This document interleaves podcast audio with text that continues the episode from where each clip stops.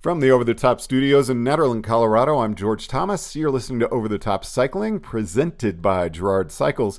And today I am very excited to be talking with Chris Bagg and Molly Balfe of Chris Bagg Coaching Group.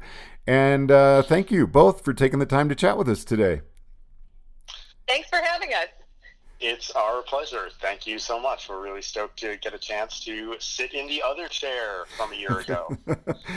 now, Mr. Bagg, your Chris Bagg coaching group, but do you prefer Chris or Christopher? Definitely Chris. Uh, okay. There's only a few people who call me Christopher, um, and there, there's yeah. I mean, that's my my mom, maybe. Only when she's mad. Okay, I will not be one of them. yeah, totally. So, Chris, how did uh, CBCG come to be? Uh, okay, so um, I'll try to do this super quickly. Um, I was trying to sell a set of wheels um, in 2009 to support my uh, my triathlon habit, and um, I sold them to a guy in Australia, and they were tubular wheels, which a whole bunch of people are going to be like, "What?" Because um, those are rapidly disappearing. Um, and he wrote me back and was like, "Hey, this is my first set of tubular wheels. Do you have any suggestions on how to like deal with these effectively?" And I think I wrote him back like a three-page email.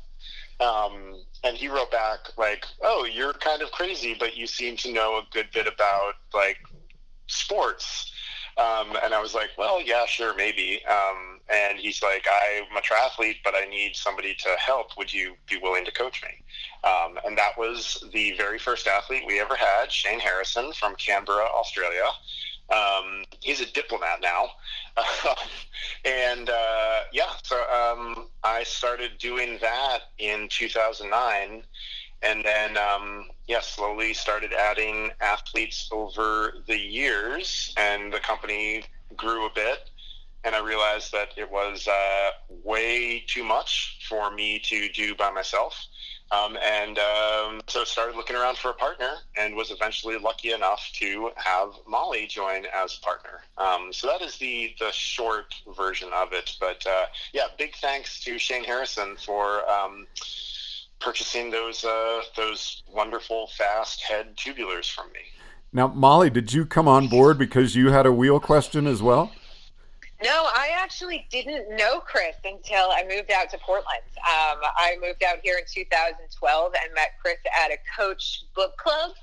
Um, and uh, and right away was like, yes, this guy has exactly the uh, ex- like exactly the information that I want to talk about. Um, so we ended up just really nerding out for a while, and um, and yeah, that's how we started working together. So, Chris, I mean, personal business. This is what you do now for a living. What's it like to bring in a partner, and how did you get the feeling that you know I think we could work well together? Mm. Um, yeah, this is yeah, this is my whole job now, which is which is just bananas. Um, pretty pretty lucky that um, that I'm able to just be a coach and and live in the world that I like to be in. Um, a lot of my friends from high school are confused at first that I was an English teacher for a few years, and now it makes a lot more sense that I'm a PE teacher for adults because they're all like, we all thought that you were going to be a gym teacher. Um, but um, the reason that uh, so what it's like having a partner, it's amazing um, because I went I, I, like I went through some really rough patches in 2016, um, and I was thinking about selling the company, and by selling the company, uh, the one offer that we got um, was basically a your company isn't worth anything. Oh, uh, we think that you and maybe one or two of your coaches have a valuable client list. So we will take you and any one of your coaches that's willing to come along and hire you as our coaches, but we're not going to pay you anything more than, you know, a salary. Um, and I almost, I almost did that. I had to, I had to call a friend at the last minute, and uh, he talked me out of it. Um, and uh, yeah, um, so I really, really needed a partner um, because I just couldn't I couldn't hold it together at that point, and trying to coach and run the business and grow the business was just insane. Um, so having a partner is awesome, um, and I feel really, really lucky in my eventual choice of partners. Um, and um, let's see, the reason why I thought Molly and I would work well together. Um, I don't know. Like uh, I've recognized something similar and different um, because you really don't want to just like hire another version of yourself. But I could also tell that Molly was really um, invested in competence, like in things being done really well and detail. Um, and that's something that we both that's both really that's important to both of us. Um, and so I, I, saw that when she came and worked at some camps and then started being a coach for us.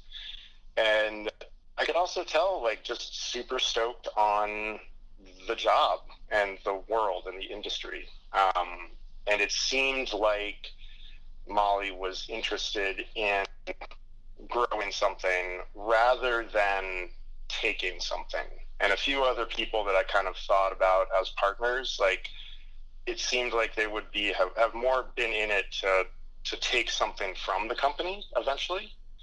Um, and so I really thought that, yeah, I, I was right that like the reason why Molly was excited about being part of the company was because she wanted to be part of something. Um, and so, yeah, I, I'm, I'm lucky every day. I really like Molly that Chris said he didn't want another version of himself.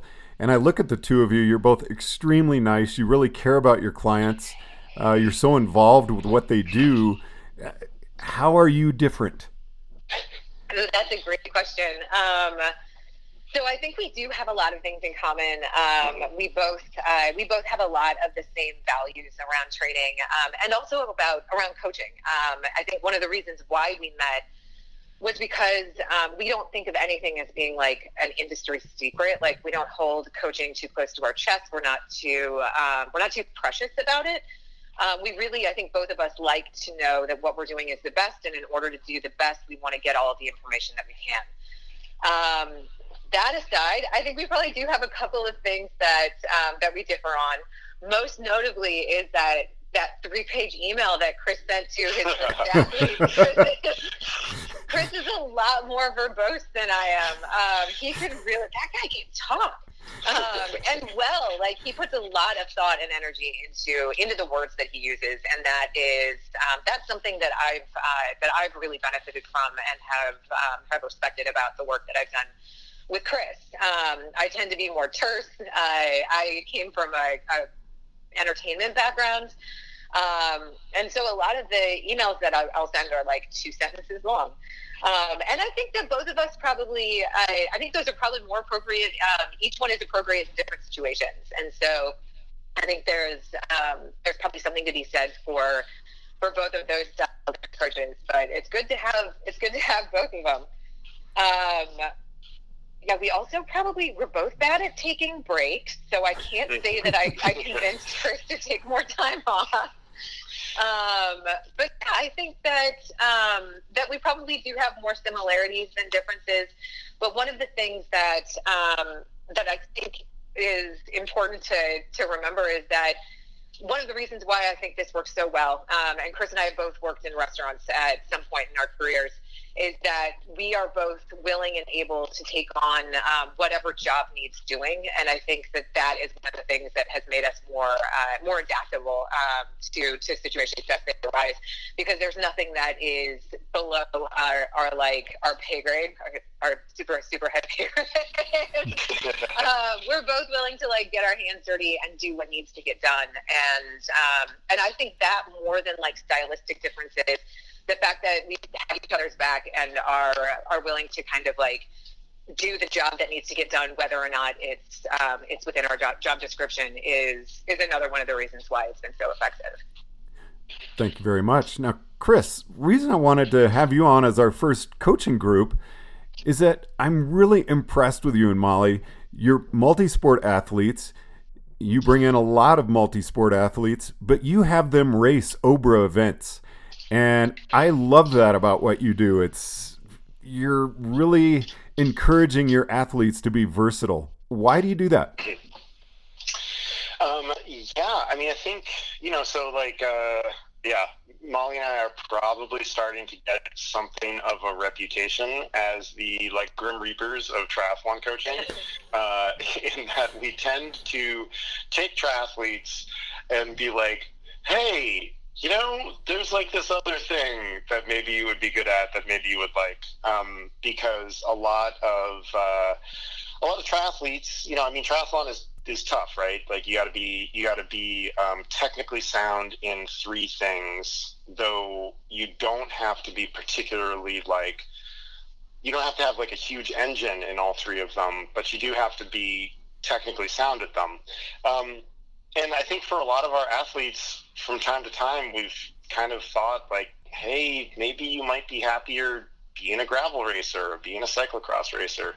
Um, or, you know, in some cases, like, you know, cycling isn't your strong suit at the moment. Maybe we can do some OBRA events, um, you know, and events like yours are really, really helpful for triathletes because it's a chance to get a real close mimic of the of the triathlon, um, the the cycling leg of a triathlon, um, but without the other stuff kind of around it. And um, so, and that that's one of the reasons why the uptick in gravel has been useful is because it, gravel riding is so similar to the demands of triathlon that um, it really helps to be able to be like, hey, you know, you should go do this um, to prepare for your 70.3 or like you should go do this time trial festival because it's going to really help kind of tune up your engine ahead of that next olympic distance race um, so yeah, I mean, I think that. Uh, I mean, you know, like if there were more open water swim events and stuff, I think Molly and I would be sending a lot of people there also.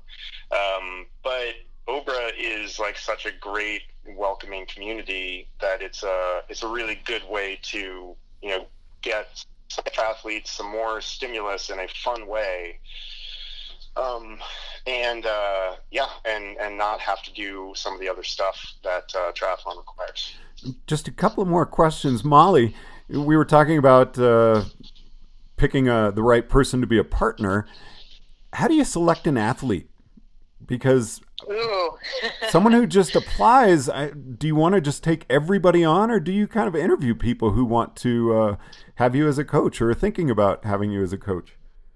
Yeah, um, so I actually do most of the initial um, outreach and feedback uh, for athletes who do who reach out to us. Um, I follow up with them and um, try to find them the right coach to talk to, and usually more than one. I think that the most important thing for any athlete coach relationship is that you have to be able to have a conversation. Like you have to be able to communicate. Um, I think as alluded to before, um, it's not rocket science, but it is important that um, that there's honesty and transparency between athletes and coaches in order for that relationship to be successful. And if I sense that um, that an athlete will struggle to communicate with me, I will definitely push them towards someone who um, who I think may be a better a better choice. And and I do give them that advice when they're interviewing coaches that like even if they don't end up working with us work with someone who you feel like you can communicate well with. Um, most athletes can can you know as long as they're willing to do the work and they have relatively realistic expectations of their own performance. Um, I think that they can make a successful relationship with with a variety of coaches if they can communicate with them. Um, but if that piece isn't there, or if there's any dishonesty in um, the athlete coach relationship, then I would absolutely say that that um, that's not one that's going to be to either person's benefit because um, because somebody is going to get hurt most likely. Now, Chris, are you ta- accepting athletes uh, at this time? And if so, where do people go to get more information? We sure are. Um, we are mostly full, but not uh, not completely full. Um, we, uh, you know, um, we there are probably about a total of ten slots um, for athletes available over the four coaches um, in the company. Uh, there's me and Molly, and then we have a coach named Donna Phelan, who is a longtime professional triathlete who lives in San Diego, and then Josh Sutton, who was one of our athletes, and then was my business partner in a bike fit studio here in Portland.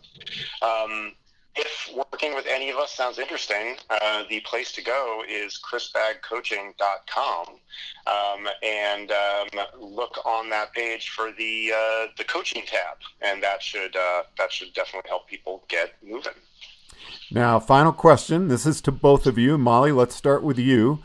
Uh, try to answer in three sentences, and I want those sentences not to have a lot of commas in them. Why should someone utilize a coach? Ooh. the challenge is in uh, keeping it quick. You're like, okay, okay, I have to show off because Chris is gonna have struggle because Chris is gonna struggle with this too. Um, Three sentences. um, choose a coach who can provide uh, appropriate guidance. Um, the way that you improve in in CBCG coaching, at least, is through uh, through dedicated and scientific feedback and intuition from the coach that you're working with. Um, choose a coach who understands your goals and can help you get there. Nice job, Chris. Thank you. Yeah, it's hard to follow. Um, you should work with a coach because a coach provides a mirror to your experience in the sport. Having that mirror will allow you to see the things that you are doing well and poorly, and you will be able to improve because of it. Nice job. Can I put in my reason for wanting a coach? Totally. I really like working with someone who I respect and who, when I'm out on a workout, I have someone to answer to and someone who I might push myself a little harder than I think I can. So, That's really good too. Yeah, it helps to have somebody on the other side of the mirror. yep. No, it's been great visiting with you. I'd love to chat with you some more uh, and uh, maybe start up some training tips type of thing with you. Let's do it. we would love that. Yeah. That Be sounds stoked. fantastic. Chris, the website one more time. Uh, ChrisBaggCoaching.com. Chris Bagg and Molly Balfe, thank you so much for joining us on Over the Top Cycling presented by Gerard Cycles. Thank you so much for having us, George. Thanks, George. From the Over the Top studios in Nederland, Colorado, I'm George Thomas.